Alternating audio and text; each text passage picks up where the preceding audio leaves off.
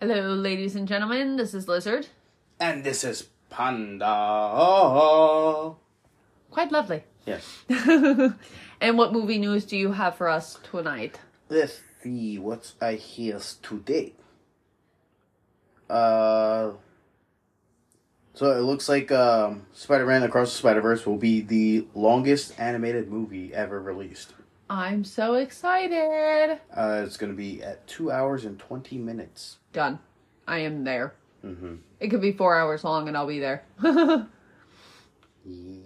an intermission. Yeah. um, it looks like uh, Adam Driver is now in final talks for Mr. Fantastic. Okay. As long as Mr. Er, the Fantastic Four is better than what we've had in the past. True. Because I personally did not like them. Uh, Beetlejuice 2 adds Monica Bellucci as the ghost with the most wife. So as Beetlejuice's wife. And as an afterlife cop. You want his head.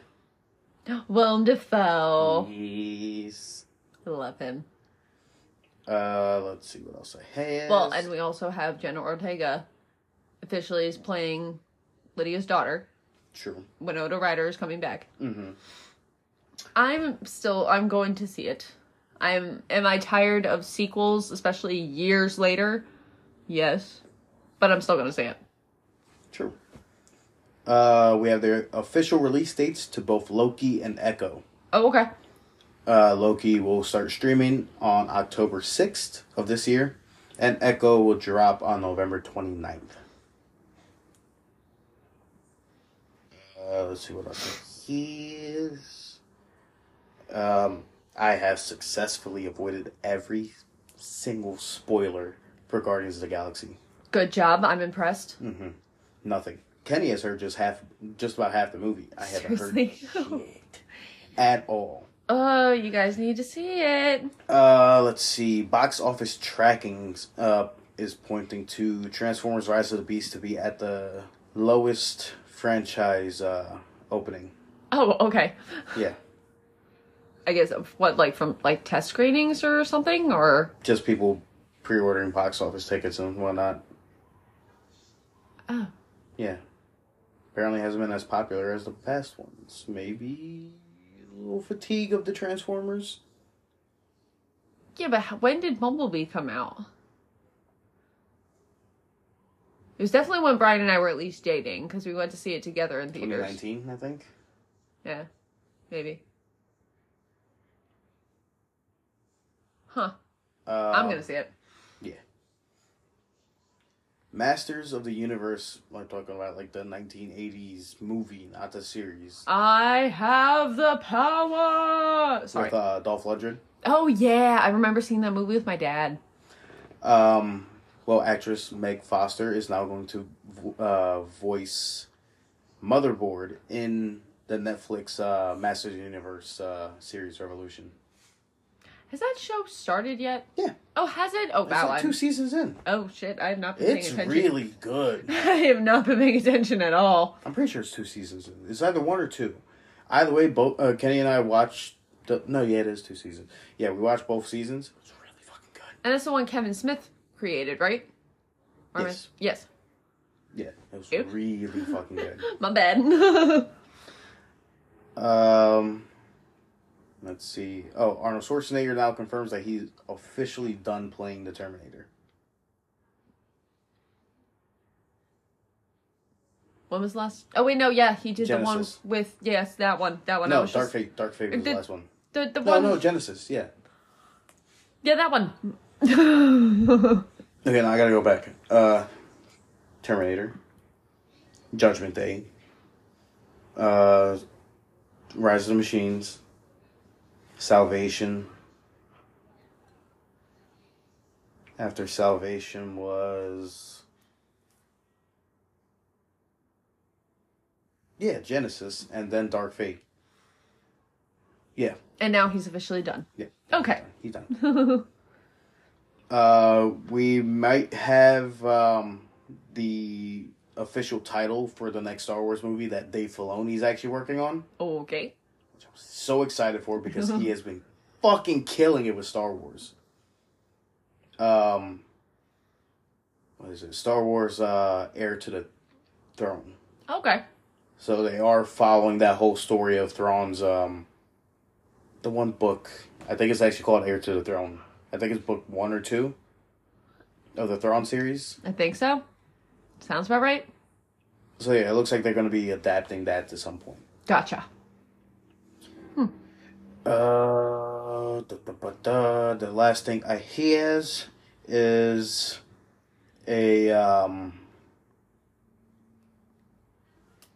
Did I talk about um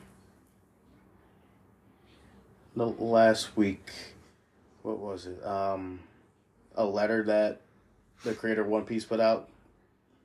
No. Okay. Good. I can talk about that. so, uh Eiichiro Oda, uh creator of One Piece, uh finally put out a statement because there hasn't been any news about the live action series um, pretty much saying that he's been working hard with Tomorrow Studios and Netflix to um, bring this out. Um, says uh, obviously um, coming from two different cultures, it's been a little bit difficult to actually get to that middle ground of this is my vision. I don't want it to change that much, but I understand that changes need to be made for live action. Okay. Um, pretty much Netflix has given him full control that if he doesn't like the series by the time of release, they're not releasing it. Huh. So they they learned their lesson from what happened with Avatar: The Last Airbender, Yeah. where the show, showrunners walked off the set as you stab yourself with your pen. It's what I do. and like it, it keeps on giving me hope that this might be the first uh, successful live action anime adaptation and this is a movie, right? show. It's a show. Oh, okay. Um, How long is the show going to be? Let's see. I mean, they're covering the first like 100 chapters in the first season. Ish. Yeah, first 100 chapters. Um, I've read the episode list and I like the pacing of what each episode is supposed to bring. Yeah. So I think it's going to be pretty well paced. Okay. Um, but yeah, he is very particular, even when it came to casting choice, because they gave him control of casting choice too. Gotcha. Um, he said um, he went from everything from their face, the size of their mouth, their hands, their aura, the way they carry themselves, their voice, their acting skill, height, balanced among the rest of the cast. He went through all of that. Hmm. Because he was like, nope, mm-mm. if there's going to be live action, I need it to be right. Okay. I'm so excited. Good. I good for wait. you, dude. I can't wait. And then uh, the latest rumor from that is that uh, I think it's July or no June twenty sixth. I think it is. Um, they're doing something called like One Piece Day or something like that, and they're releasing pretty much like the, the biggest chapter that happened in the manga Yeah. in the actual show. So they're doing that, and they're also possibly finally releasing the actual trailer. Gotcha. So I can't wait. Ooh. We're getting there. It's so close. We're almost there. We're so close. They they bypassed the whole like Writers Guild strike. Come on, it's right there. Which is still going on, by the way. yes. Yep. Still But so far, no signs of budging. hmm So we just got to keep going. Keep pushing on through. Hopefully, it doesn't last longer than a month, or else everything else will be fun. That's true, yeah. But you had because I saw one picture of I don't remember his name, but the actor who plays Lucifer in the show Lucifer. He had a sign that basically said like I'm an actor. I don't know what I'm supposed to say because he was at the strike. Um, also Lin Manuel Miranda was passing out something. Donuts. Yes, donuts. donuts, and one of them was to um, Inigo Montoya. You killed my father. prepare to die because he was there and there i saw a video on tiktok of him like yelling like like you know at someone's like phone camera like to the audience basically saying like we must fight haha fight for the writers i'm like you go man and then lin manuel miranda was giving him donuts it was so cute uh, but also did you see the dune trailer Yes, two? I did see that. Mhm. I'm excited. Yes. It looks good. I watched it. Uh, went over to Shane's last week. Mhm. Mm. Uh, yeah, he pulled it up on his TV. We're like, yeah, we're gonna watch this shit. Hell yeah. it's like, oh yeah, fuck yeah. I'm excited. For that one. Kenny's like, oh okay, I still haven't seen the first one. Yeah, but that's all the mo- uh, movie news I have. Cool. And also with other movie news, we just watched the teaser trailer for Five Nights at Freddy's. That just dropped literally like an hour ago. Uh huh. Interesting. Like you said, I'm a little worried about the fact that it's going to be PG 13, Mm-hmm.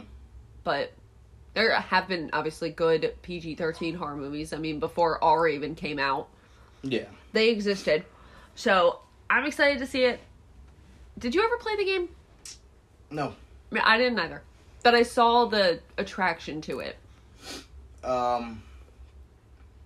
I think I, I wanted to download it when the f- game first came out, like the first fucking Fri- Five Nights at Freddy, when it was available for iPhone. Mm. Um, I just never got around to downloading it. Yeah. And then by the time I would have been able to download it, the hype was so big that I was like, eh, I'm kind of. Yeah, that was probably the same thing for me. But we have our lovely Matthew Lillard. Yes. And of course, I am excited for him no matter what he's in. He can just tell me that he's saying the alphabet and I'm happy. We'll see how it goes. October 27th is when it's coming out. So, is it in theaters or just straight to streaming? Should be theaters. Okay. Them theaters. And it's around Halloween time, so Yes. haha. One of the things I can add to my list of things to watch horror movie wise in October. And for movies that I have seen recently, um, uh, I saw The Pope's Exorcist because it's available to rent on Amazon Prime. Mm-hmm. Um, it was okay. It was one of those movies I saw the trailer in theaters. I was just like, I think I can wait until that's released on streaming, and I did. Um, I will say Russell Crowe was kind of funny. Hmm. He was kind of like the dad joke phenomenon of popes or exorcists or priests or whatever. Hmm. No, because he's not the pope; he's the priest. Um, so he was kind of funny. You're not gonna lie. Some of the jokes that he was cracking, I was just like, I would say that in that situation. Be like, mm, so would dad. My dad would also make those kind of jokes in that situation, and Brian, Brian too. Brian would also make those dad jokes. yeah, no, my one coworker won't stop talking about it. Keeps on raving about it. How like amazing it is. Yeah. Hmm. I mean, I'm not saying it was the worst movie in the world. There were entertaining aspects, but at the same time, I was also like, He said it freaked him out. is he one of those that like believes that a demon is going to come like stalking him in the middle of the night? No, it's more so that like in his belief, he, he's not afraid of like serial killers and shit like that because it's like you can defend yourself. You can't really defend yourself from like a, a poltergeist or a ghost or something like that. So it freaks him out more. Gotcha. That's fair enough. Yeah, that's fair. But according to this priest, that demons don't like it when you laugh at them. So all you got to do is just crack a bunch of jokes. Huh. So, which kind of helped. It kind of made it a little bit more funny. Um, the kids, I weren't really, I wasn't really that impressed with. Mm. Um, I also kind of get bored of exorcism movies the more I think about it. Like, they're all, they're all the, pretty much the fucking same. yeah, pretty much. And it's kind of just like, eh. Once you had The Exorcist, they're all just offshoots of The Exorcist, Yeah, pretty much. even by name. Yep, exactly. There are some that are more t- entertaining than others, but for the most part, it's just like, eh, it's, it's all right. Nothing too amazing, kind of a situation.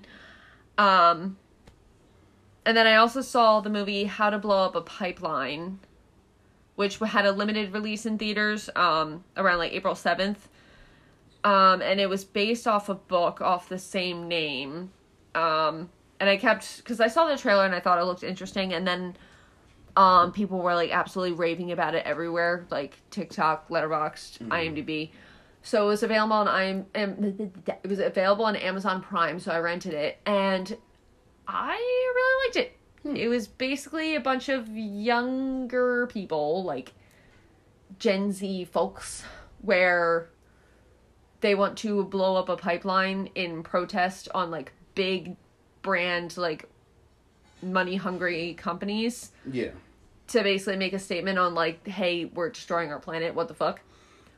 Um, obviously, it's a huge politically radical movie kind of a situation. Um, but it used like its form of flashbacks to like show why each person was doing this and they all kind of had like their own reasoning.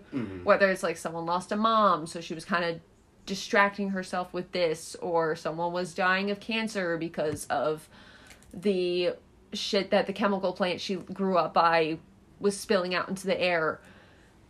Stuff like that. Yeah. um they were mostly newer actors I didn't really recognize, um, but there was Jayme Lawson who played the mayor in the Batman, the new mayor, Oh, okay. um, the the woman, the lovely lady that was just like, "Yo, Bruce, Bruce, listen, listen, you have all this money, and you're not really doing anything with it. You're kind of just sitting in your mansion. What the fuck?"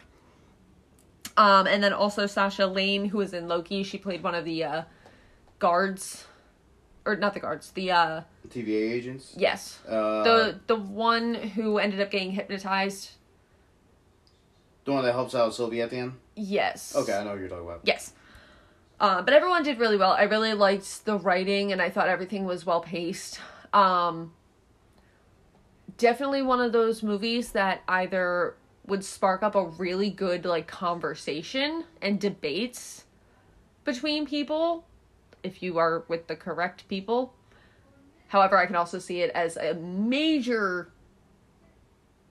fighting fiasco of people arguing with each other if they really wanted to get like super deep into it.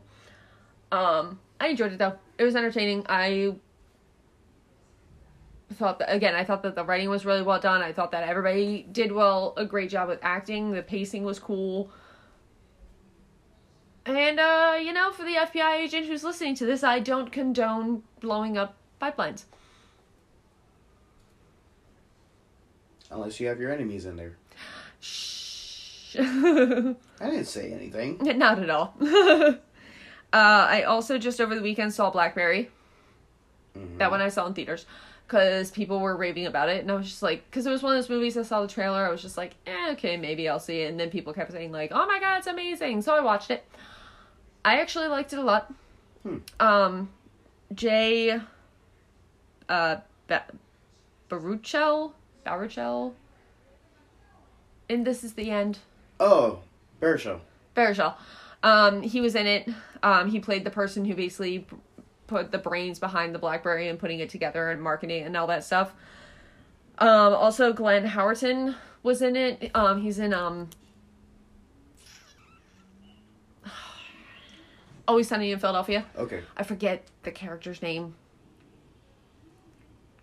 But I did not recognize him the entire movie. I didn't realize until after the movie was over. I looked up to see who, because he was playing like the big boss man who was like in charge of like pitches and like the money and all Yeah. that kind of stuff. So he's a very angry man that's just screaming at everybody. Um, and so I looked him up. I was just like, oh my god, I didn't even realize it was the same dude. Interesting. But basically, it was about the rise and fall of the BlackBerry, how like they were all on top and making all this money, and then iPhone came out and was just like, oh shit, what do we do here? Nothing. Nothing. You're going to bankruptcy. It's like you're just you're done. Um, again, another one that actually I was really pleasantly surprised. I got a decent amount of chuckles out of it when I was watching, especially um, from um, Matt Johnson, who was not only one of the actors but also the writer and director of the movie, because he's in it. He plays the goofy sidekick to Jay's character and. Just kind of like, hey man, like let's just have fun. Like, why are we being so crazy and blah blah blah? Like, let's just have movie nights and arcade games in our break room and stuff like that, which would be cool. I'm not gonna lie. Um, the ending itself kind of felt like it hit a wall where like everything was being paced so well and everything was like cool and we're going, we're going, we're moving, and then halt. We don't really know how to end this. Hmm. But that's my only complaint about it, which I think that that's a win for that one. Uh, and then last but not least, the one that I specifically saved for last that I will not spoil because certain someone hasn't seen it yet. Guardians of the Galaxy Volume 3. Uh, I saw it the day that it released. Well, technically the second day because it technically comes out Thursday night, but I saw it Friday. Danny, You wasn't ready. I thought I was ready. You wasn't ready. I wasn't ready. I I wasn't ready.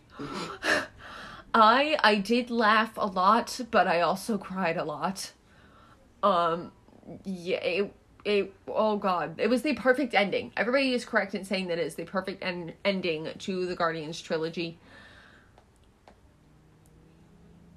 Eh, Oh god, like where do I even go with this? Like it was a great mix of comedy and yet sad as hell. Like I felt all the emotions in this movie.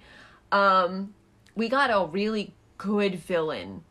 Yeah. Yeah, like the high evolutionary. Oh my god, he was just fucking crazy and scary. Hmm. With no like what's the word? Fucks given. Yep, that and also no like um Remorse.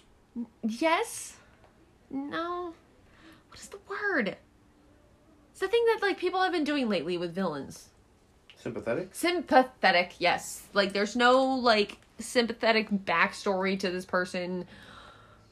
And it just rocket raccoon storyline. Oh my god danny. Yeah. like literally a couple days after i saw it i think it was last tuesday um i was on tiktok and or last wednesday uh, sometime last week there was a whole ass scene on a tiktok video that i watched that did a huge spoiler for anybody who didn't see the movie. So i'm really glad that i did see the movie before seeing this and i'm literally on my phone crying in my bedroom It sounds like me when I'm watching One Piece videos. Oh my god, and it was just a scene. It was just a freaking scene. But Danny, oh my god, Danny, Danny, listen, listen. You and I need to talk about this movie, so you and Kenny need to watch it immediately. If I have to drag you two back to the movie theaters myself by pulling your ears, I'll do it. Okay, when, when when I'm financially stable enough to buy movie tickets. I will pay for goddamn ticket. I just need someone else to talk to about this. I know. But yes, without any spoilers, it really is a great movie. Everyone should go see it. And then maybe just message me on Facebook about what you think about it because really I just want to talk to somebody about it because Jesus Christ, I just yeah, so many thoughts, so many words, so many things. But yeah, that's that's what I've seen recently. So, when this specific episode releases, it'll be the same day as the release of the live action Little Mermaid movie. Yeah. So, in honor of that, we are going to do the original Disney animation, The Little Mermaid. Yeah. Which, when I tell you that this was one of the movies that I would play, and then as soon as it was over, I would rewind my VHS tape and then just watch again, you you wouldn't believe me. Like with how often I did that. I'm surprised I didn't destroy the tape, to be perfectly honest, because it was one of my many obsessions as a child. I think I finally remember what movie it was I used to do that with. The Indian in the Cupboard. Jimmy loved that movie. I fucking love that movie because every time I see that movie, I just think of like I want to take all this and just go just put it in the cupboard and see what happens. that, or take a replica lightsaber and then stick it in the cover Yes. and then just be like, I got the just go outside and start fucking people up. The power. Right, that's the same franchise, right? Yeah, yeah. oh no, I cause like so much chaos. Oh no, I believe that one hundred percent. Um, yeah, I have not seen Indian in the Cupboard in so fucking long. Hmm Mm, that was a good one. I'll have to watch that again. Yeah. That's But not anyway. the movie I chose, by the way. I kind of figured. Um, anyway, Little Mermaid. It was released November seventeenth, 1989. It was directed by Ron Clements, who did The Great Mouse Detective, Aladdin, Hercules, Treasure Planet, Princess and the Frog, Moana. Um, and John Musker also directed, he directed all the same movies. Um, and you also have them, the writers, John Musker and Ron Clements, who also wrote all of the w- movies that I just stated. Um, you got the poser, Alec Me- Alan Menken, who did Beauty and the Beast, Aladdin, Hunchback of Notre Dame, Hercules, Tangled, and Sausage Party. I fucking love that movie too. I was like, I saw that and I'm like, Huh? Well, that took a turn. I mean, if you need money, you need money. I mean, shit. I get it, man. Me too. shit I'm like two paychecks away from just saying, fuck it, I'm gonna prostitute myself somewhere. Go for it. Sure, you would do a wonderful job. um, and then the cast we have the lovely Jodi Benson, who played Ariel. Uh, Christopher Daniel Barnes played Eric. Pat Carroll played Ursula. Paddi Edwards played both Flotsam and Jetsam. Uh, Buddy Hackett played Scuttle. Jason Marin played Flounder. Kenneth Mars played Triton. Samuel E. Wright played Sebastian. Uh, ben Wright played Grimsby. Eddie McClurg played Carlotta. Um, and Renee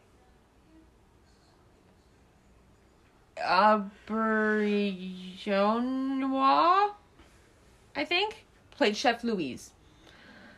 Um, or Chef Louis. Louis. Louis, the silent. Uh, ratings on IMDb, we have 7.6 out of 10, Metascore 88%, Rotten Tomatoes 92%, with an audience score of 88%, Letterboxd with 3.7 out of 5, and 82% of Google users like this movie. And if I can flip the page, uh, tagline Somewhere under the sea and beyond your imagination is an adventure in fantasy and awards 16 wins and 8 nominations, including Oscar winner for Best Music Original Song Under the Sea, Oscar winner for the Best Music or- Original Score, and Oscar nominee for Best Music uh, Music Original Song Kiss the Girl. If I can talk, that would be nice. I was having a moment of like. Uh, production companies include Walt Disney Pictures, Walt Disney Feature Animation, Silver Screen Partners 4, uh, distributed by Buenas Vistas Pictures, um, runtime of 83 minutes, a budget of $40 million, and a box office revenue of 211.3 million. Yeah. Uh, it is available for streaming. Uh, let's see. It's available three ninety nine from YouTube, Google Play, Redbox, Vudu, Amazon Prime, Apple TV has it for nineteen ninety nine, or go the smart route, just get Disney Plus. It's free. Uh huh. Uh huh. Or get the Blu ray and DVD like I did. Yes. because that's what I do. Before we even record the episode. Because all I had was on VHS. Ah, VHS. HSV. V- VCR. Those were the days. Walkmans. CD players. That would skip every time you stepped the wrong way. Yeah. Eight tracks. Also, just CD players that would never fit your pocket. Yeah, remember? Remember having to shove that shit inside your inner pocket? Like, Yep. In my denim jacket, just kind of like on the Yep. outside. Yeah. Oh, God. I kind of want to get a CD player. I just. They're pretty dirt cheap now. They're like 20 bucks. Oh yeah, definitely. Oh, but those were also the days. I mean, speaking of when you and I were finishing up this movie, I literally had the thought process of, "Oh my god, I feel so old." Because all this stuff that was bright and shiny when I was a kid and like, "Oh my god, this is so wonderful and so great." As an adult, I'm like, there are so many wrong things about this that either one don't make sense or two just creepy. Yes. The wonder is gone. the magic has died. We are all gonna die. no, that's also because there's a new generation of kids that have grown up without being a Toys R Us kid. Those poor bastards. They don't even know what they're missing. I know. So, with The Little Mermaid, I will say the thing that I actually enjoyed a lot in the beginning was that before bringing our princess Ariel, um, it showed a little bit of everybody else first. Mm-hmm. Like, you first see the ship with Eric and his crew and his advisor? Yes. Okay, I was just like, Ch- counselor. Yeah, because I was like, he's not really, he's not a butler. Like, I was just like, what is he? But there you go, advisor, that works. Um, and Max. Yes. Max, I love that dog so much. Um, and then after that, you got King Triton with, um, the show that's about to start. Um, which you can see, who was it again? It was da, da, da. when he was going in. Oh my god, sorry, allergies. Oh yes, um, you can see Mickey Mouse, Goofy, Donald Duck, and also Kermit the Frog that you can briefly see in the crowd of all the Hmm. people people ready for the show. I did not know that. Yeah, I remember seeing that like forever ago and then looking it up to make sure it was real, and I was just like, oh look, there it is. Um, but you get the show with all of King Triton's daughters. Um, and then you know they realize that Ariel is not there because they're just like, all right, it's her musical debut. We're gonna introduce Ariel. Oh my God, where's Ariel? And you know, Dad's really mad. And then we get introduced to the Little Mermaid. I wonder why he doesn't have any sons. You know, man, he, you see how many daughters he had? He fucking tried. He tried, dude. Should have got a new wife. Yeah, which we never have like any explanation about what happened to the wife. All we know is that she's gone. Well, just using context, because it's most likely a human fucking killed her. Probably. Um because you know, it's a Disney movie in the early days, you either have no mom or no parents. There's kind of no really in between. There's only a few cases where it's just like, oh, it's a mom and a dad. Or a mom and a mom now. Or a dad and a dad. Or just a dad. That's what I'm saying how it was before. Yeah, that's what I'm saying. It was either no mom or no parents. But I will say when at the because I did like the opening of the movie as well, where it was all like gray skies and the seagulls flying by and the dolphins jumping through the water. I don't know. I thought that that looked really cool. Mm-hmm. Um, and I have to ask because I know it's set a lot between this and also Pirates of the Caribbean and just like pirates and ge- or like sailors and pirates in general. Back in the day, they were very superstitious. Are sailors still superstitious? Superstitious, superstitious today? I think there's still some. Because I can tell you right now, veterinary field, we are hella, hella superstitious. That full moon be out, and we're like, oh god, today is the day. It is a full moon. We're dead. I think it's more so like omens and shit like that. Like if something, whatever type of seafaring omen. Because I mentioned King Triton in the beginning, Mm-hmm. which me personally, when it comes to like the god of the sea, my first thought would be Poseidon. Not Triton. Mm-mm. But I mean, so I also did look this up because, oh god, what was it? Like Ariel and Hercules would actually be related, Cousins. like cousins twice removed or whatever that whole deal is. My dad keeps keeps trying to explain it to me, and I'm still like, what? Like you with um military time. Uh huh. And math in general. um. But yes, because we're introduced to all these characters, but the real star of the show is Ariel, who has the voice of an angel and who has the better voice out of all of her sisters. Which Sure. at least there's no jealousy. I don't seem upset about it at all in the slightest. Um. But like, cause that that that aspect, um, instead of going to the concert, Ariel and her best friend Flounder, the fish, the chunky fish. Who's actually not a flounder. He's just named Flounder. Yes. But it makes more sense that, you know, in the new movie coming out, he'd be flatter. Because if he's a I would have loved to see him all derpy and flat and shit. just laying on the ocean floor, like, Mhm. hello, how you be, how you doing? Which also, I just want to point out the fact that at least this shark attack in this movie, when they were looking through the abandoned ship, this shark attack makes sense It's more plausible. because they're fish. Sharks go after fish, not Also- humans. Can I just just say the fact that watching this movie felt so weird seeing pirate like ships in general without it being One Piece. You're kind of stuck on that, aren't you? Yeah. You probably will be for the rest of your life. Yes. Kind of like me with Charmed and Lost. Mm-hmm. But yeah, in this, when they were looking at the boat, they found a fork and a pipe, Mm-hmm. like a smoking pipe, And when they take it to Scuttle, Scuttle informs them that the fork is a dinglehopper, which is used to comb your hair, mm-hmm. and the pipe is used as a musical instrument, a snarfblat. Because other back in the old days, years ago, humans would just sit around and just stare at each other. It got very boring. So they invented the snarfblat. But because this is where like they find out what all these things are called, which makes me curious.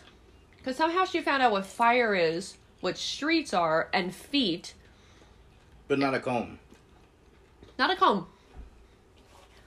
And she's told these various objects are completely different things. So it makes me curious. I'm like, is she just getting this information from Scuttle, or is there somebody else that she's also talking to that she's getting this information from? With them realizing that they completely missed the concert and went back to apologize to King Triton. You know, he hears about them going up to the surface again and seeing, like, getting close to the humans, and he starts flipping the fuck out. Mm-hmm. Most likely because he lost his wife, Ariel's mom, to humans. Which would make sense. It's implied. I feel like it's implied. No, I agree. Um, but of course there's that one line that like when I was a kid, I remember being like, Yeah, she can do whatever she wants. The whole like, I'm 16, I'm not a child anymore. And as a child, I'm just like, Yeah, you tell him. And now as an adult, and I'm like, Sit your ass down. like you are only 16 years old. Trust me, when I was 16, I was stupid. I'm still stupid, but that's besides the point. Not as stupid. Not as stupid. Just hopeless. I may be dumb. I'm not stupid. yes, yes, that's that's the one. Mm-hmm. But that's what I mean about seeing this movie as an adult. It's like you still love it and it still brings back that nostalgia. But at the same time it's like what have I become? What is this that I have become? I feel like it's worse more so for people that actually have kids. Because now you're in Triton's position. Yes. Yeah, that was a tough watch. Not gonna lie. Um, but also even like because you know after Triton has this little tiny hissy Bitch fit, fit. little tiny one. Um, because Sebastian comes up to him, he's like, "Teenagers, they think they know everything," which um. You know, where he's like, you give them an inch and they swim all over you. That was actually ad libbed by Samuel E. Wright Yeah. the voice actor of Sebastian, and I'm just like, smart. Because no, you, you're right. Teenagers are. Yes. Which, by the way, a lot of people are making the comment now with the new movie coming out that they're like, all I want is for Sebastian to be Jamaican.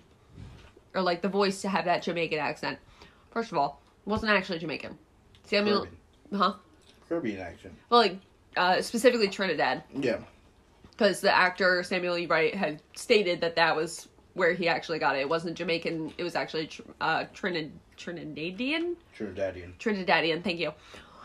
But I literally just had the realization today. Literally today. I was like, wait a second. It's a Caribbean accent that Sebastian has. When this is all supposed to be based in Dunkirk, Mm-hmm. which is in Europe. But we're still complaining about a black Ariel.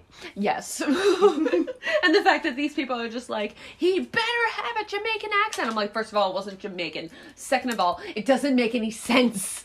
but whatever. We'll see how this movie goes.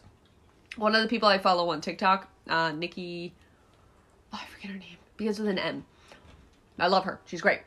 Um, she got to go to the red carpet premiere Mhm. of The Little Mermaid, and she was just like, "It was wonderful. It was so great. Like, it was one of my favorite movies as a child." And she's like, "Honestly, the um, animation and everything was fine. Like, there was no problems with it. It was fine. Y'all just need to calm down because it is wonderful."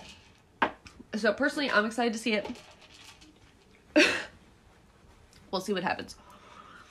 But anyway, um we do actually get the song part of your world. Yep. Uh, after she runs off back into her cave, away from her father. Mm-hmm. And we After- s- after his little bitch fit. Uh-huh. And we see the grotto for the first time. Mm-hmm. And you know, of course, With part the of your doohickeys and the thingamabobbies. yes, uh, with the, everything in between, of Mhm. course. Um, and that, like that song was a staple. But I know they had released on Spotify the new version of Part of Your World from the from the live action movie. I mean, you talked to me about this, but I don't think you Oh, said okay. it on recording. Thank you. Um, I'm trying really hard not to listen to it because I want to wait for the movie and have like that first experience of the Mhm. song besides the trailer with the movie. It's just so hard right now because I just really want to listen to it because that voice is a voice of an angel. Oh God, I, It's good. it's so good. It's good. Oh, you heard it? Yeah, I did. Oh, it's good. Oh my God, I'm gonna listen to it. it's really so good. I'm gonna stop myself. I, I no. There's actually a video on YouTube that compares all four renditions: okay. uh, the original animation, the Broadway, Mhm.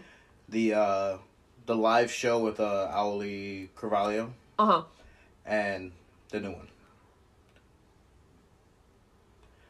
Out of all of them, Jodi Benson and Halle ba- Bailey, Bailey, Yes. uh, sound very fucking similar. Oh god. I know I saw videos of them on the like carpet for the movie premiere Mhm. and they got to run into each other. And uh, you can't hear what they're saying, but like you can see like Jodi Benson just talking to her, and she's just staring at her like, "Oh my god, I can't believe this is real! I can't believe this is real!" And it's so adorable because they're just so cute together, just like oh, they both look like princesses. Their dresses were both gorgeous. Oh my god, it was just wonderful. And again, I am excited for this movie, and you have a glove in your pocket. I used to wear these pants for work, and I put my gloves in my pockets. Groucho. Well, the extra gloves. I thought you were ready to be like, I challenge you to a duel. I, I thought about it for a second. I was like, my hands are sweaty. I'm not gonna put this on. I was like, were you contemplating smacking me in the face with the glove? No, I was contemplating saying the joke, but I was like, yeah, my hands are sweaty. Like, Oh, I need to buy that. Like, you ever seen the, the? It's like a liquid that comes in like a little bottle, kind of like a hand sanitizer. We put it on and then dries like powder. Yeah. I need that Oh, okay. That's fair. Until I can actually afford the uh, electrotherapy for my fucking sweaty ass mitts. uh, it's that, that season. hmm It's coming faster than you know it. Yep. Like just, just, just my hands and my feet. Just get rid of the fucking sweat glands there. I'll be happy. Like, that's all I ask for. But also with Part of Your World, it was actually almost cut from the film. I think I remember hearing about that. Because basically, Jeffrey Katzenberg, who I think was one of the producers or something, um, he felt that it was too like boring and that it would be like way over the kids' heads. And apparently, even during a test screening, like the kids just weren't paying attention. They were spilling their popcorn. They were focused on other things. It just didn't go well. But the writers and the writers and directors, John Musker and John, uh, Ron Clements, um, and also Howard Ashman, had all like pleaded, like, please, like, let this be a thing. Like, let's give it another shot. This time with an adult audience watching it, um, which ended up working out so well. And even a few of them had been moved to tears. Um, so ended up being a part of the movie, which I am totally cool with because it's a good song Yeah. Let's be realistic here. And Jodi Benson, mm, mm, mm, that voice. Because I am also curious if they cut that song, would she even sing? No. Because she doesn't really sing anything else besides Part of Your World. Yeah, she's silent the whole fucking movie. Yeah, exactly. It's like the kind of defeats the point, but the the point, bit. the purpose of her having like the voice of an angel. I am I am Loki and I'm burdened with glorious porpoise. Oh God, pink leather, yellow leather, pink leather, yellow leather. Oh yeah, didn't we say we're gonna start doing that? Yeah, we say that every time, and then it just never happens. and then you get this monstrosity of a whatever I'm doing at the moment with my life. Um.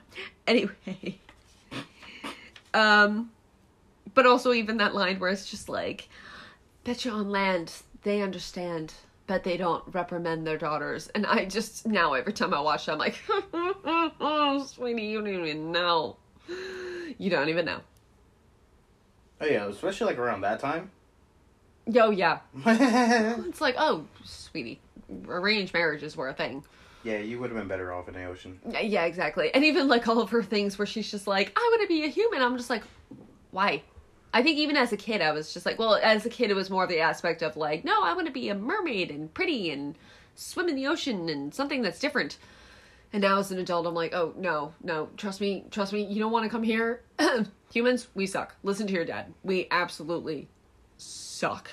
hmm Um, but at this po- moment, moment, oh my Red leather, yellow leather, red, yeah.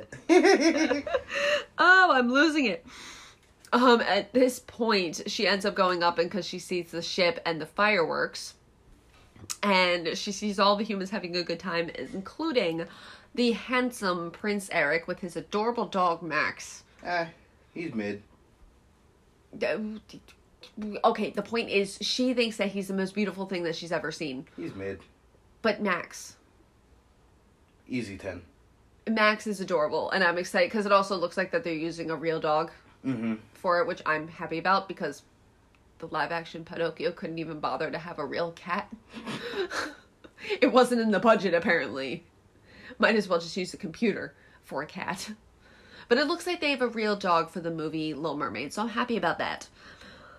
Um, because at this moment, Ariel sees Prince Eric and was just like, oh my god, he's so beautiful. The one playing the Snarfblat.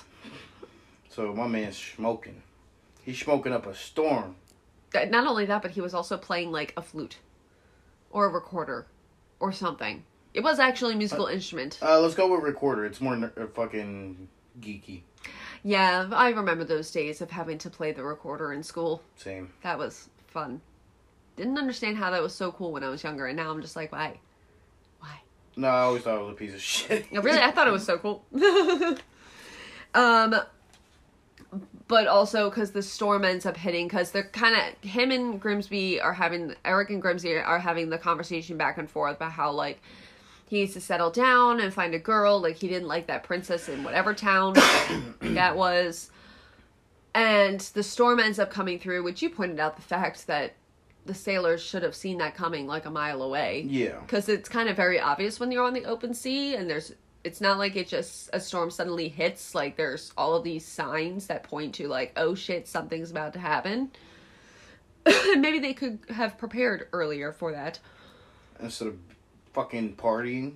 Yeah exactly. They, you know what? They were having a grand old time. With that snarfblat and everything. yes exactly.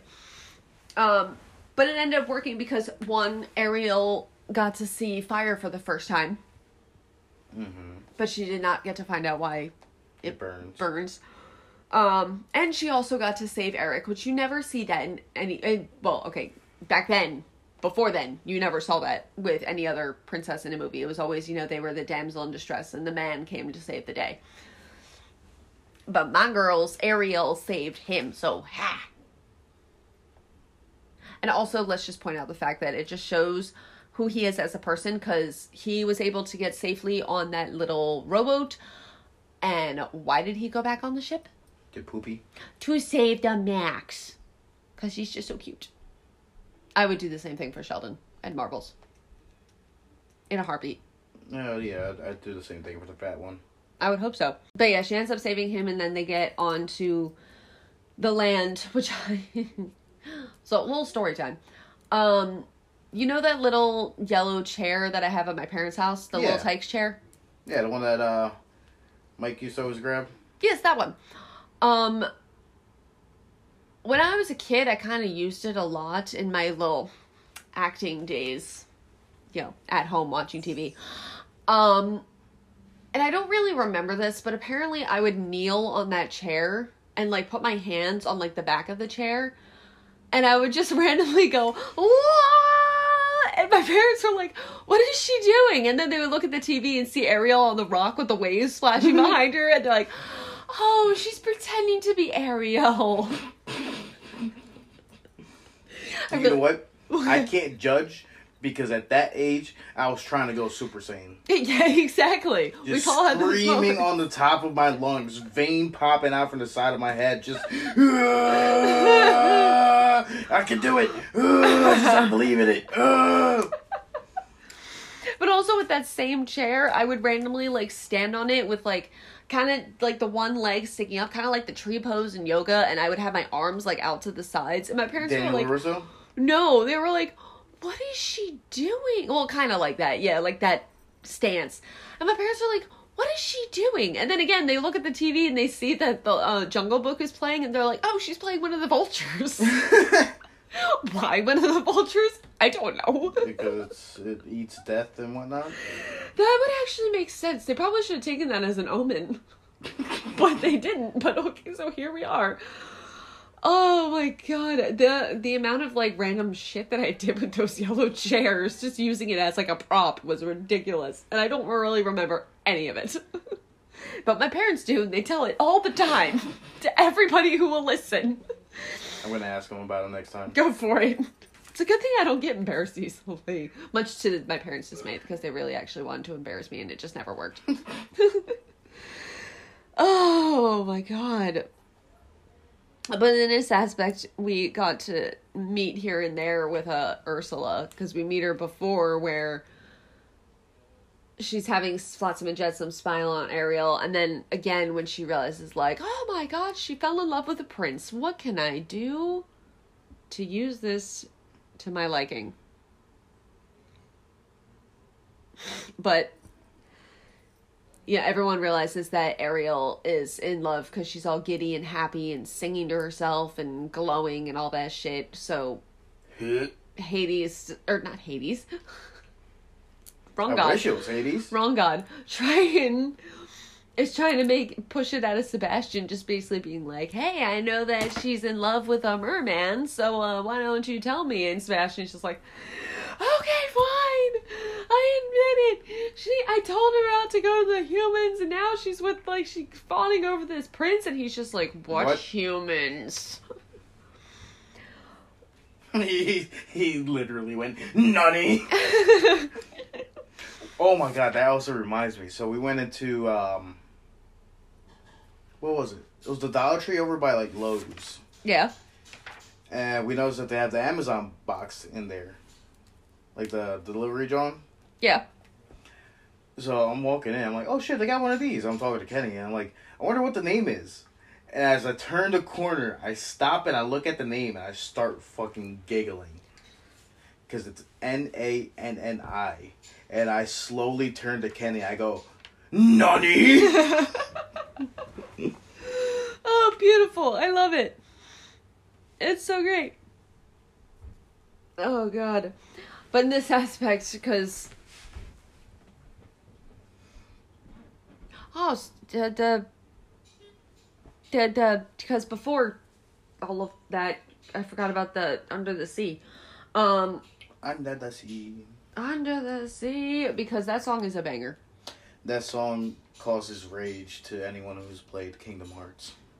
I'm sorry. Because it's on repeat for an entire fucking level.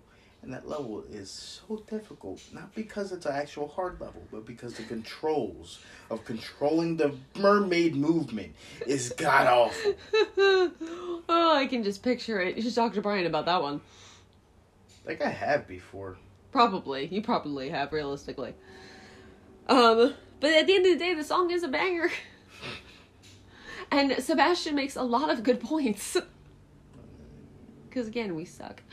Um, because of that aspect, because before on the boat, uh, Grimsby was trying to give Eric the present of an Eric statue, which Eric did not appreciate and did not want. And somehow Flounder was able to get that all by himself, that gigantic marble statue, into Ariel's grotto. No, she was gonna have fun with that. Oh yeah, she was already starting to like, you know, do a little role play for herself. Um but yeah, because end up Triton ends up coming down and seeing this little grotto with all this stuff and gets a little bit too angry. A little bit. Feel a little bit. Because, especially now as a parent, it's like you watch that and it's like, that's abuse. That's controlling. And now, granted, you see him later, like, because even in the scene after it happens, you can tell the look on his face that he immediately regrets it. Mm-hmm. Because, you know, he just goes crazy and just starts shooting lights out of his They his Trenton. Trident. trident. Yes, thank you. I was just like, it's not a pitchfork. but yeah, the trident and destroying everything and then saving that statue for last. And Ariel is crying and he immediately regrets it. And again, as a parent, it's like, oh, oh, honey, that that was the wrong way to go. You, I understand being upset, and I understand you're like your own form of, you're only human kind of a situation. But it's like, don't no, no. You're only mermaid. Yes, and that's how you chase away your kid. Because then, of course, she goes to the sea witch because that's also a great idea. Oh, obviously. Obviously, you go to the sea witch that you've heard horrible things about. Um, because at this moment, that's when she's told, like, hey, I can make you a human, and you have three days to get this guy to fall in love with you. But if he does not fall in love with you, and if he does not kiss you, then you turn back into a mermaid and Your then you're ass stuck is here mine. forever. That's what. Exactly, exactly. Which it's always three days. or seven days. seven days. Seven days. I feel like it's always mostly three days, which I get. It's like the whole number of the demon mocking the Holy Trinity. Holy Trinity, whatever it's called. Um, and also, I did. Uh, I like lost my train of thought for a hot minute. I will say, Disney villains, their songs are always a fucking bop. Yeah.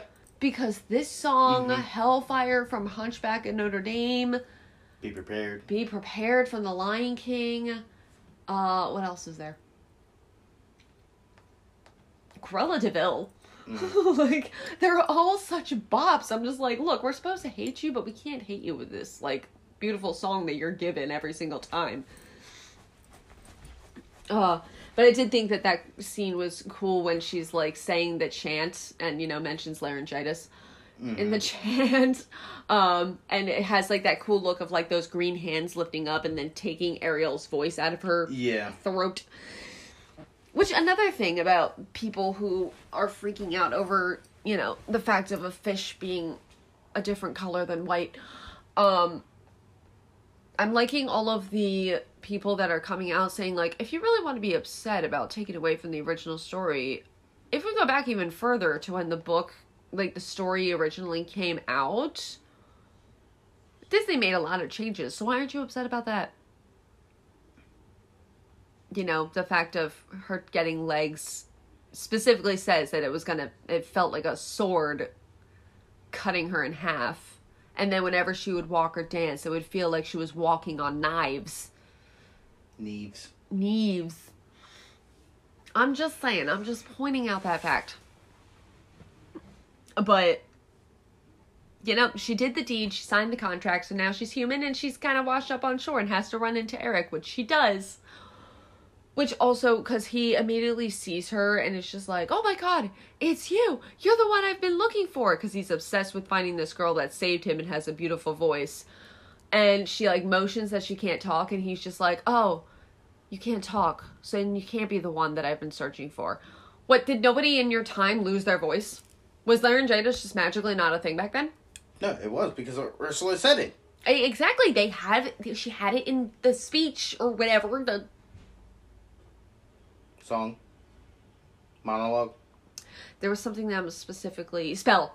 I was just like the the brain was trying to get there and it just was taking a little bit of a time. Um cuz he did see her face. Yes, he was a little out of it, but he still saw it. I'm just saying. Boys. They'd be stupid. Although the um actor who played Eric, um, he was only what I think 16 years old.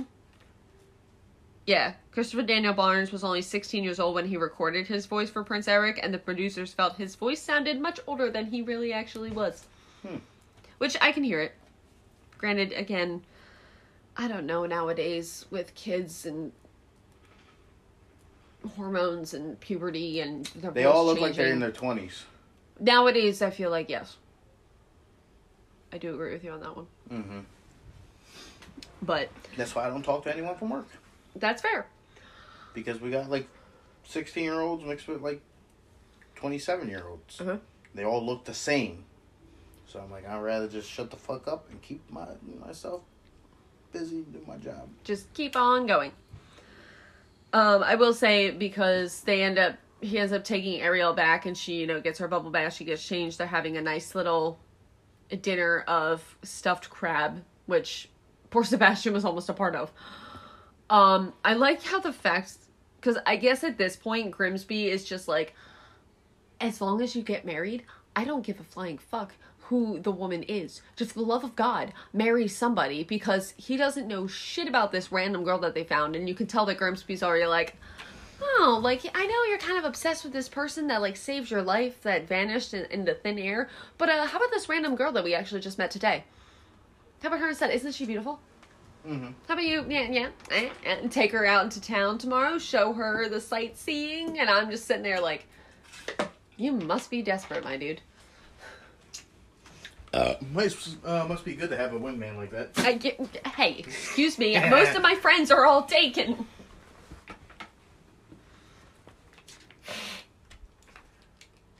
It was me hissing at you. Um, which I also ten years ago they weren't taking it.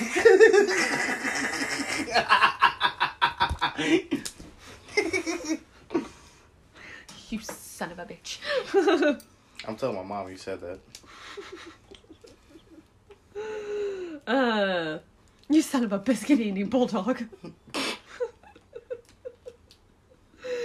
oh my god. I will say with the scenery of Eric showing Ariel like the town and the sights and all that stuff, there were definitely funny moments like the puppet and her just fucking bucking that horse and like just flying through the woods and over like gorges and stuff like that.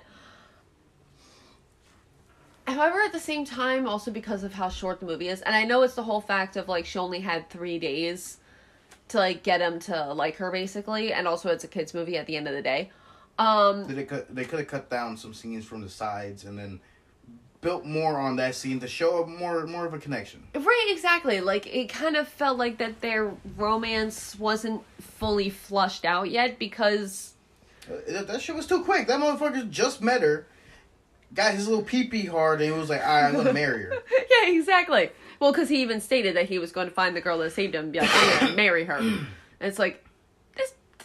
She might have had. This might have just been a person who just one day decided, "Eh, I guess I'll do something good for once, and then turn back to being an absolutely god awful person. You're just gonna marry them just because they saved your life. That's a little conceited, don't you think? They saved my life, so that means they want me. Yeah, exactly. Oh, teenagers, I'm telling you. Because I think he's also supposed to be like young too, but I yeah, I thought know. they said he was uh, 16 or 17. the actor was.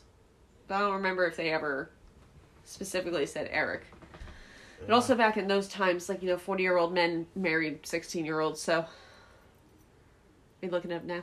Yeah. But yeah, I felt like that that could have, because it felt too rushed. Again, I know it's He's a 18. kid's. 18? Yeah. Still, Better, but still. I mean, around that time. I mean, at that time period, yeah, but nowadays it's kind of like, eh, you're kind of. No, don't do that. Um. But yeah, like I felt like because yes, it's a kids movie, and yes, like they're not gonna really understand that. But just as a movie aspect, it would have just made it seem like you said more of a connection, like because they could have used that those three days to like see their conversation and what they talked. Well, semi conversation and what they semi talked about. And I know the live action one's gonna be two hours and fifteen minutes, so maybe they'll kind of use more of that but we shall see. Um, but we also had the Kiss the Girl song, Yes. which I also do love that one. And hey, Brian, if you're listening now, I want that as a date night. Please and thank you. I want you to get a bunch of fish and ducks and crabs to No, no, sing no, no, Kiss no. the Girl. Just get all of us to dress like the, the the fish and the crabs and the birds and whatnot. but Rachel has to be Scuttle. Yes. All right, Brian, make it happen. Date night. Also, I found a list of um surprising Disney couple age differences. oh God. Snow White and Prince uh, Prince Florian. Prince. Prince. Prince Florian. Snow White was 14 and Prince was uh 31. Ew. That's gross. Makes the whole kissing her while she was asleep thing a little more fucked up. Yep. It was already gross to begin with, but now that's even worse. Um then it's uh Megan Hercules. I mean, that's a little bit more on the rougher side because Meg is a human and he's a god. Do you want to guess who's older? Meg. Yes. Ha! Okay, I figured it was going to be some sort of a surprise. Uh, Hercules is 18 and Meg is 28. yeah, gross. Linguini and Colette.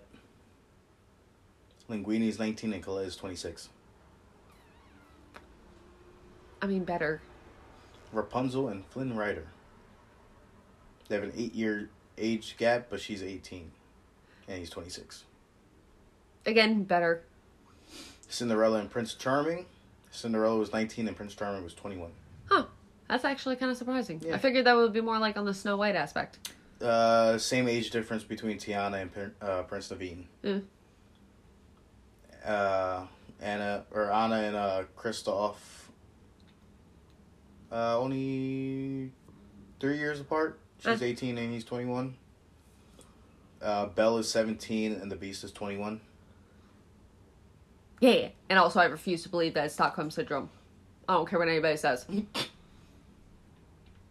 Um, Tarzan and Jane. I was just watching that today. Tarzan was 18. Jane was 20. I was going to say 30. Uh, uh, what you call it? Pocahontas and John Smith. They made her 18 in the in the show or the movie, really? They Yeah. didn't want her to be like 13? like she was. Like she was in real life because she was actually a real person?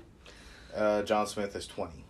Can I say how sad that was when I when I actually realized that truth? And now, like, I don't think I've seen Pocahontas since I learned about that, and that was one of my favorites when I was a kid.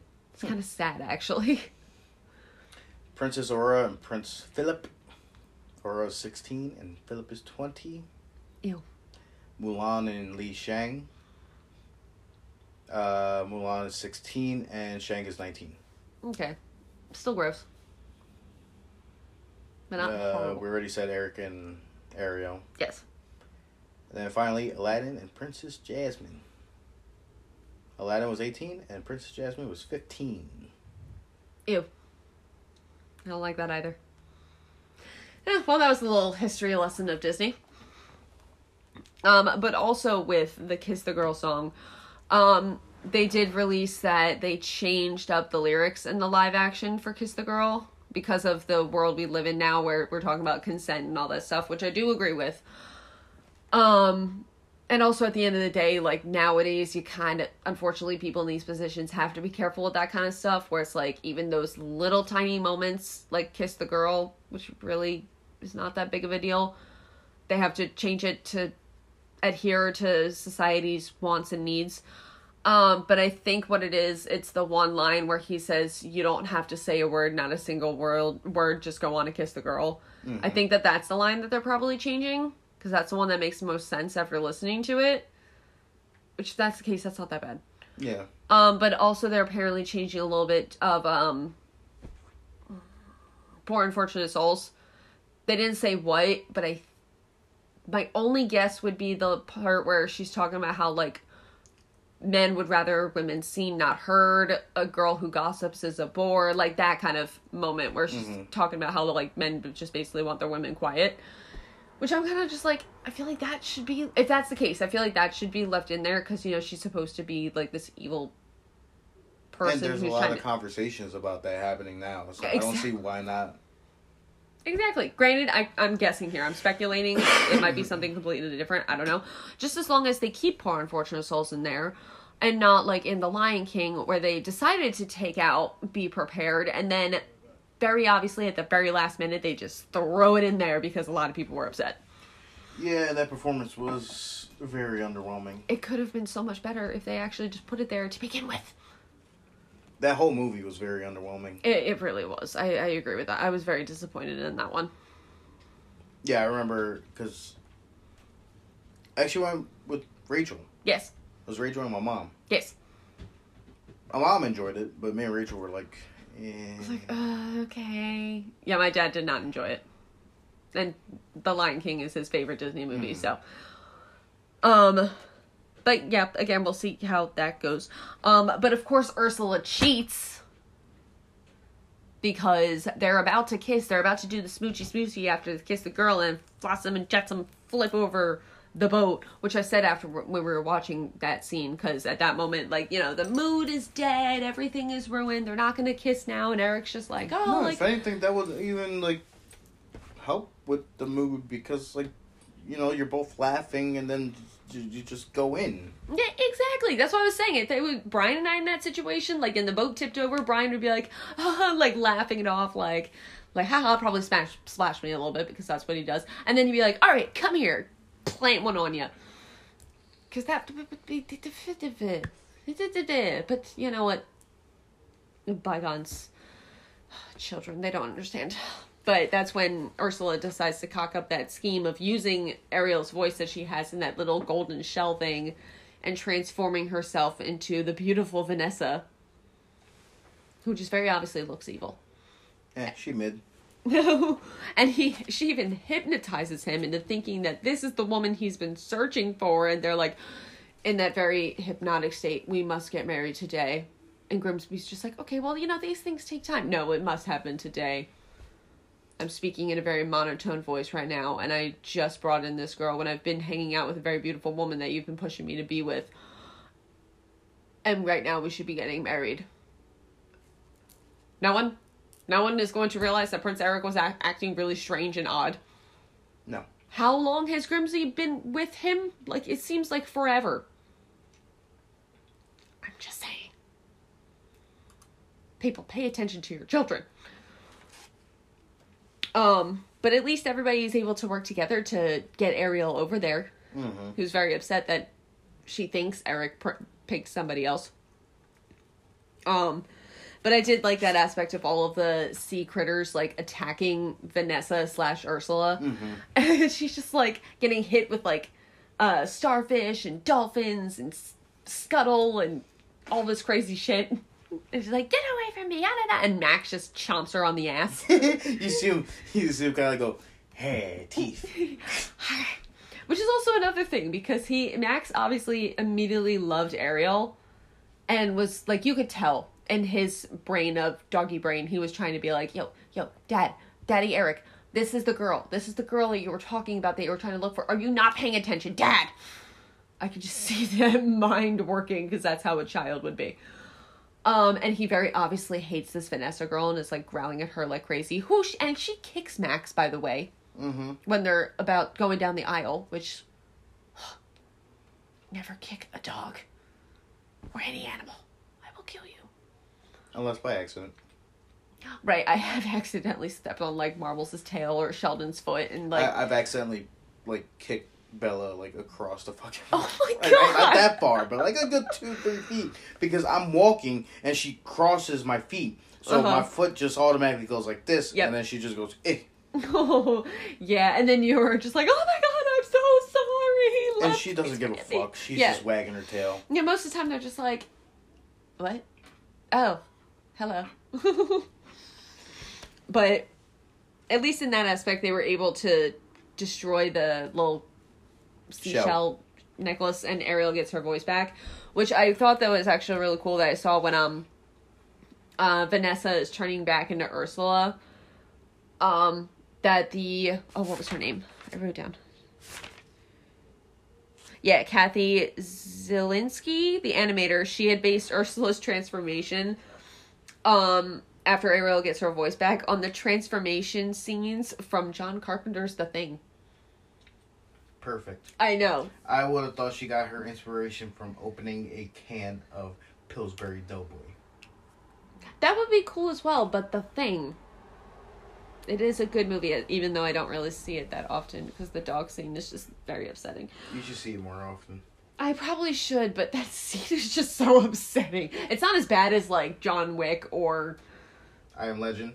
I Am Legend or anything like that, but like it's still kind of like, oh, oh okay, okay.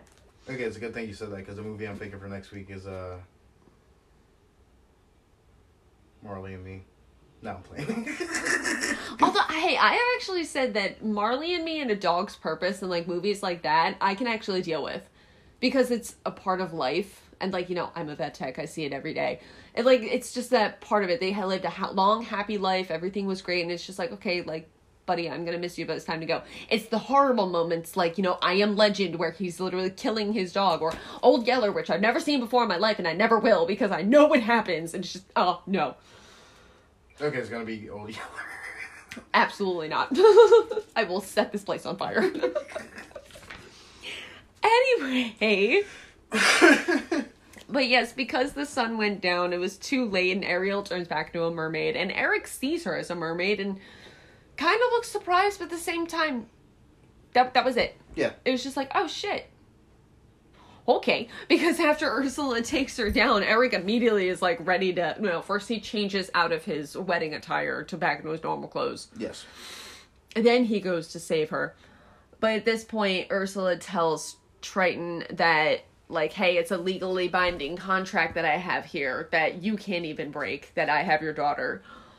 Or we can set a deal and you can take her place, and then you're the person that I'm stuck with. Which he does, which I'm just like, you really think he, she's just gonna let Ariel go? She even admits later, she's like, mm, contract or no contract, I'm actually still gonna kill you. He should have just killed her. I know! That would have broken the contract. Right? That would make the most sense. But because he's this little shriveled up Nematode. nematode thingy, um, she just picks up the crown and the trident. Haha. and she's like, It's mine now. And I'm sitting there like, Is that how the hierarchy works? I don't think so. Everything I've learned about it says, you know, it's the next in heir in line. But oh, okay. Unless it's like the the dark saber, where it's passed on through um, combat. I don't think it was like that though. You never know. You never know. It was never explained. How did he get his crown in the first place? Oh. I do agree with people that we need like also a backstory on Ursula. I know that there's a book series that has different backstories of villains of Disney, which I do want to read, and she is one of them. But I kind of also want like a slight adaptation of that, kind of like with Maleficent. Um, but I will say I because she ends up becoming this huge like monster thing that like t- makes that Release the kraken. Yes, basically. And she makes that whirlpool, um, like to the bottom of the ocean, which Ariel's like stuck at the bottom. I will say I like the use of colors in that scene, like between the blue and the green and the purple. Like, it was had like a cool like villainy color. I don't know what it was, but it's just like I like that mix in between. Well, You know what I'm green, It's the green and purple. That's what it is. Well, yes, but also there was some blue in there. It's mostly the green and purple. We all know that the, the some of the best villains are green and purple. That is very true. green or purple. Yes, that is very true. With different shades. It's not all usually the same, like.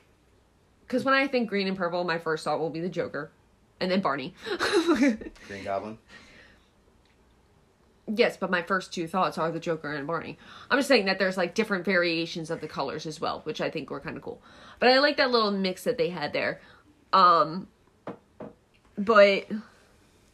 It was what I also brought up with holes where, like, because because she did that whirlpool, the abandoned like the sip, this, the sunken ship, words are hard, came up and Eric had used that to turn and had that very sharp like piece sticking out of the front Yeah. and literally just impales Ursula and I'm just like, oh look, I've been impaled. But that was the point that I made last week in the Holes episode where they were saying how like, oh my god, it's really dark for a Disney movie, and I'm just like, They've always been dark. the the woman was literally just impaled by a ship. Um and also I I don't think I ever noticed this, but I was watching Tarzan before coming over here today. We didn't finish it yet.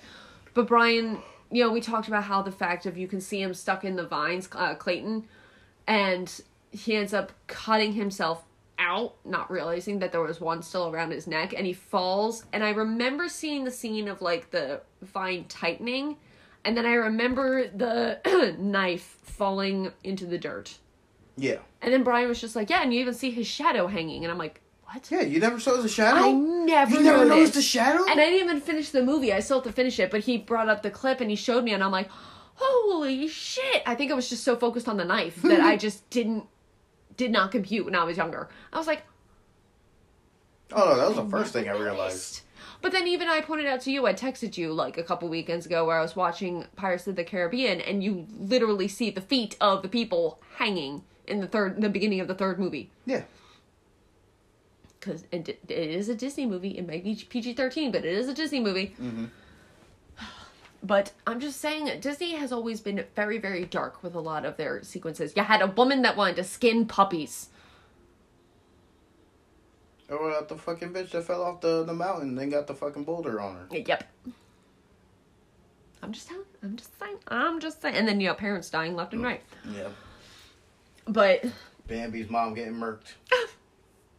that was the real villain. Everyone's like, he was a hunter. I don't care. Oh god. But at the end of the day, Eric saved Ariel, but also Ariel multiple times had saved Eric. And she's worried that because she's looking at him from afar, back to being a mermaid, and that she's never going to see him again. And Triton is saying, like, "Oh, he really does love her. There's just one problem how much I'm really gonna miss her. And he turns her into a human, which makes everybody happy. And there's a wedding on a boat, and everything's great. I just want to point out the fact that Eric is a prince, Triton is a merman, and the king of the sea. They couldn't strike up a deal where, like, you know, Ariel can just go on a boat and go see her dad and be like, let's have brunch or something like that. Yeah. Like, I don't understand the aspect of, like, I'm never gonna see my dad again. It's like, I'm sure y'all could work out a deal because there were plenty of mermaids just sticking up out of that ocean saying, like, hello and congratulations, while there were other people on the boat that could clearly see that there were mer people. Mm-hmm. I think the cat's out of the bag now. I'm just saying. But at the, at the end of the day, it was, you know, a very pretty sentiment ending of the happy wedding, kind of a happy ending kind of a situation. I sound so cynical.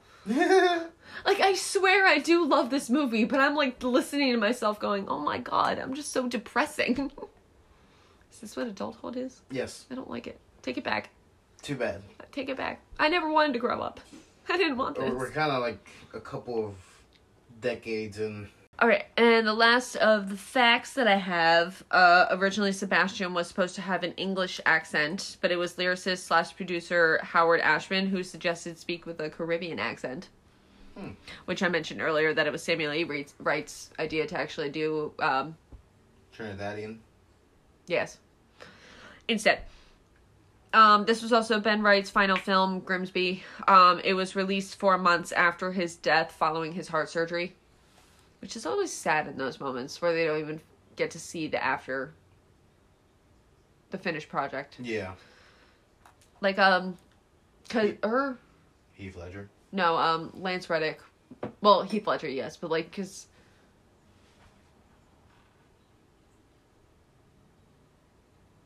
I don't think he got to see the finish. I don't think he got to see like the red carpet premiere of John No, Wick Four. I- Because I think I remember interviews of like Keanu Reeves and Laurence Fishburne on the red carpet, and then talking about how like it's a shame that Lance Reddick couldn't be here with us today. I don't know. I personally also don't know completely how it works. I've never been a part of test screenings or premieres or stuff like that. Be a nice dream, but yeah. Uh, this is also the movie that brought Disney to its into its renaissance area in 1989 after repeated defeats at the box office. Um, and it was also the last Disney animated feature to use hand painted cels and analog camera and film work. Uh, 1,000 different colors were used on 1,100 backgrounds, and over 1 million drawings were done in total. Yeah, that sounds about right. Yeah, I will admit I am not um drawing artist. like you and Rachel as much as I wish I was, but I can still appreciate that.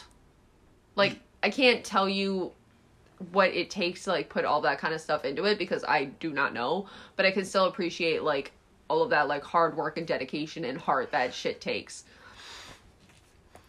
Um Glenn Keane, um, in an interview, he's he was the lead art, artist for Ariel. He admitted that for the longest time he was embarrassed by Ariel's scene of reaching out towards like the ocean, like in the grotto at the end of Part of Your World, because he thought that was really cheesy looking. Um, but he had to put it in because of the deadline.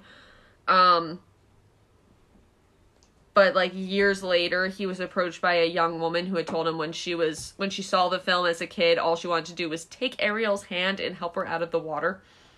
So then after that that actually became like his favorite proud scene moment which yeah it's cool.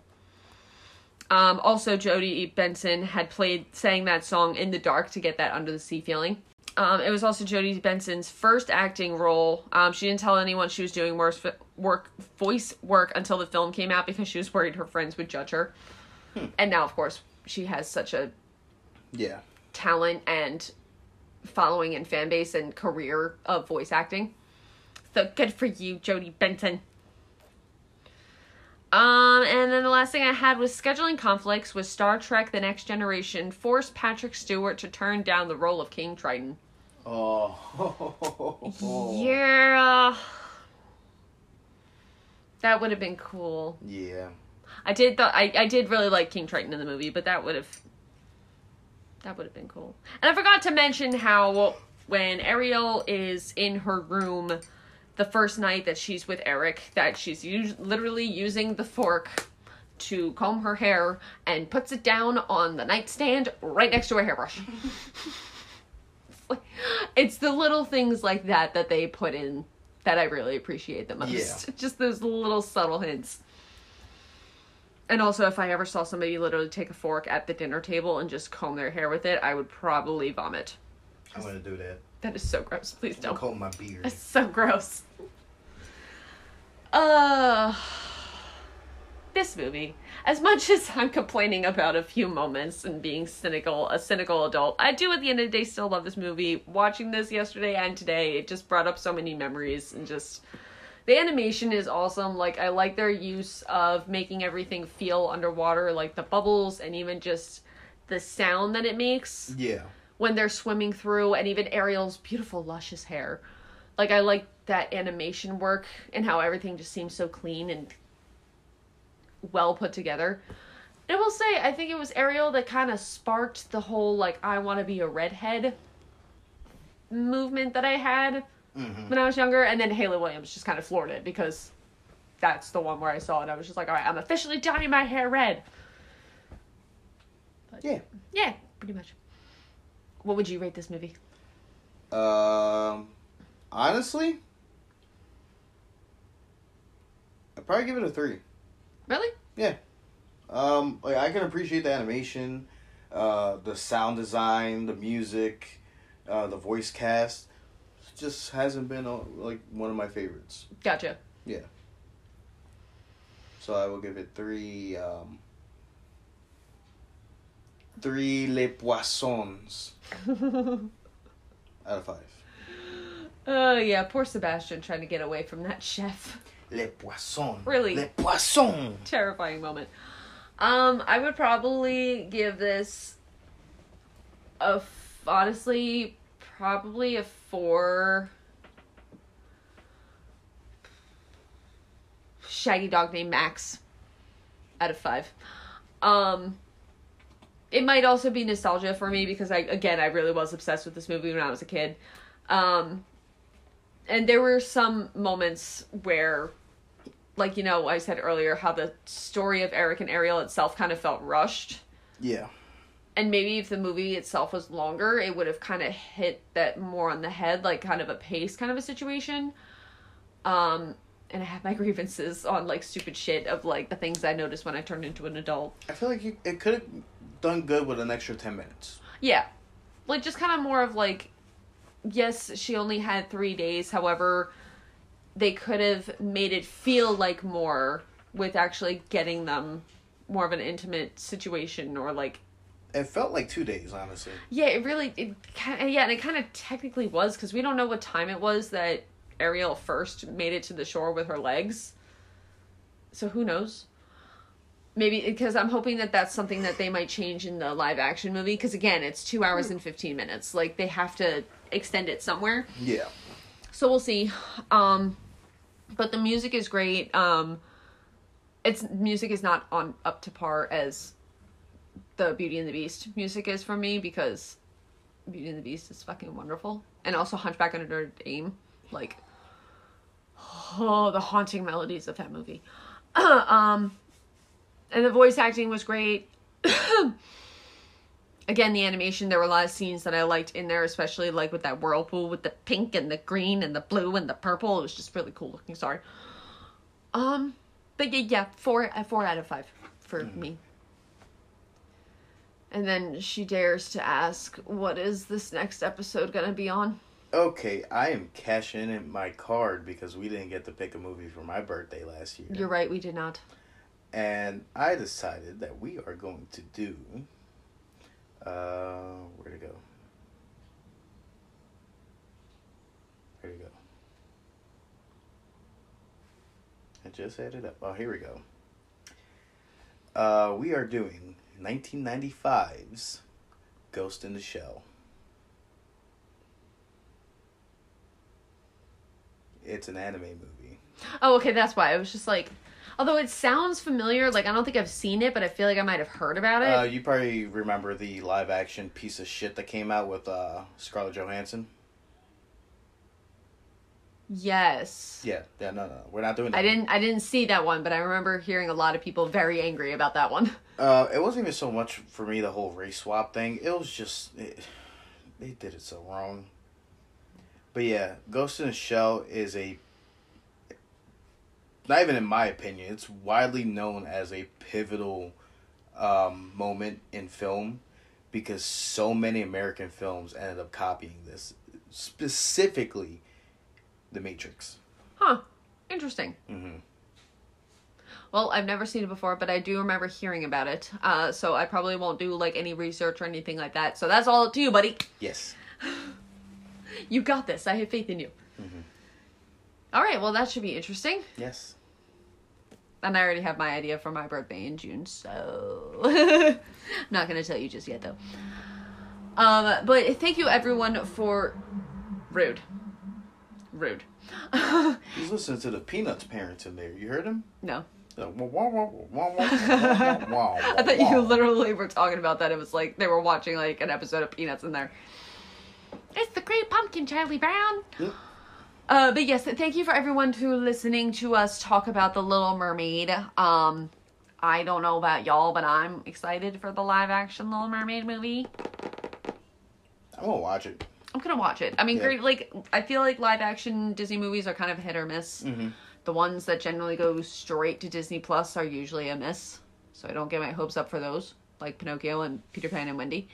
Lilo and Stitch That hasn't come out yet. Is gonna be on Disney Plus only. Is it gonna be? Oh God, no! It's gonna be awful now. Yeah. Not that I really had much faith in that one. Um, but still. Uh, but yes, anyway, you, uh, yes, um, give us a lovely five star review. The usual, tell your friends, tell your neighbors, tell that random fish girl that keeps singing to you and saves your life from a burning ship. If I find a fish girl, I'm gonna marry her. Go for it. Mhm. I won't judge you at all. Yeah, it's my only option at this point. Ouch. uh, tell your butcher, tell your barber, tell that fat. Uh, what, what was I gonna say? Tell, Octopus looking person? tell that fat octopus witch They'd be singing songs and whatnot, putting on lipstick with clams. yes. And putting out bangers left and right. Yes. Poor unfortunate souls. In pain, in need. oh, and uh, yeah, hope y'all have a good rest of whatever time of day or week it is. Goodbye. Goodbye.